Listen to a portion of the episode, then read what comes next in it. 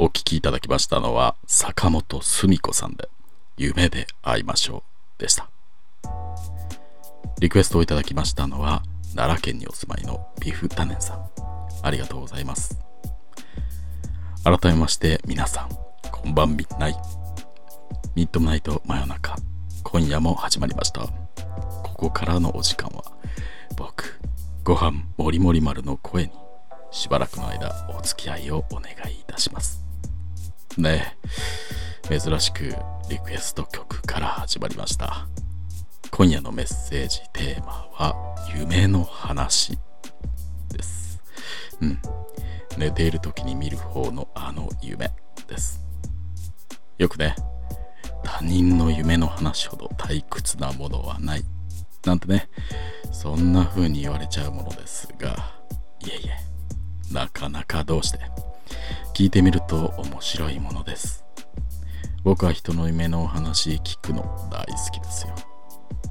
自分でもね夢日記なんてものをつけているんですが自分の夢をでもしばらく経ってから読み返すと想像もつかない展開や発想が飛び出していて楽しいものです、うん、そんな楽しいものもちょっと怖いお話なんだか不思議なお話でも何でも構いません。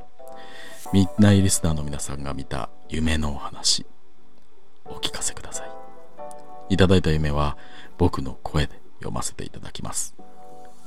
夢の内容によってはねちょっと詩の朗読みたいなそんな感じにもなるんじゃないかなってちょっと期待してます。はい。ではもう早速いただいております。ちらは東京都にお住まいのドリーミングガールさんからです。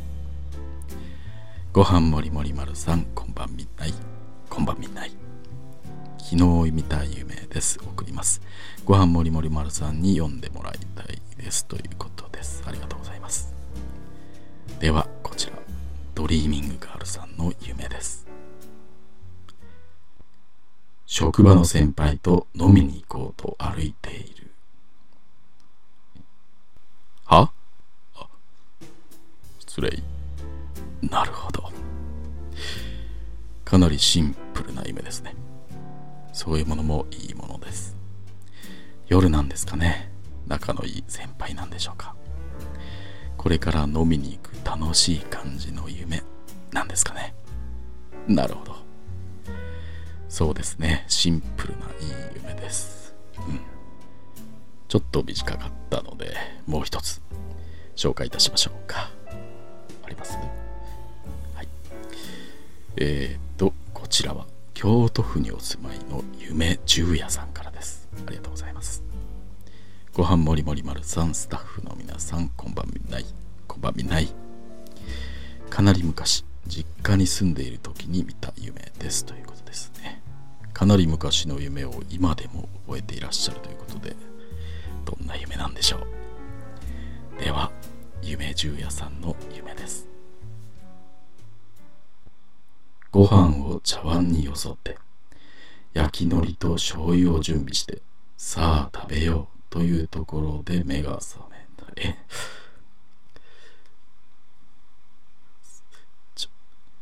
なるほど。食べ物の夢というのもよくあるものですね。起きた途端お腹が鳴っちゃったり。ね。なるほど、うん、ちょっとねこちらもあっさりめで短い夢でしたのでもう一つ読んじゃいましょうかね。ちょっともう一ついいですか？はい。ありがとう。えー、っとこちらは静岡県にお住まいの一富士二鷹三なすびさんからいただいた夢です。読みます。おそらく名古屋で飲んでいる。外国人に田舎暮らしの良さを語られている。終わり。終わり。ちょっともう一個あります。ちょっと。うん。えー、もう一つご紹介しましょう。こちらは埼玉県にお住まいの夢伝説さんからいただいた夢です。自分の部屋で CD からパソコンに音楽を取り込んでいる超いや。こんな展開ないのばっかり続きますか。ちょっとちょっとすいません。ちょっとここで一曲お聴きいただきましょう。井上陽水さんで夢で会いましょう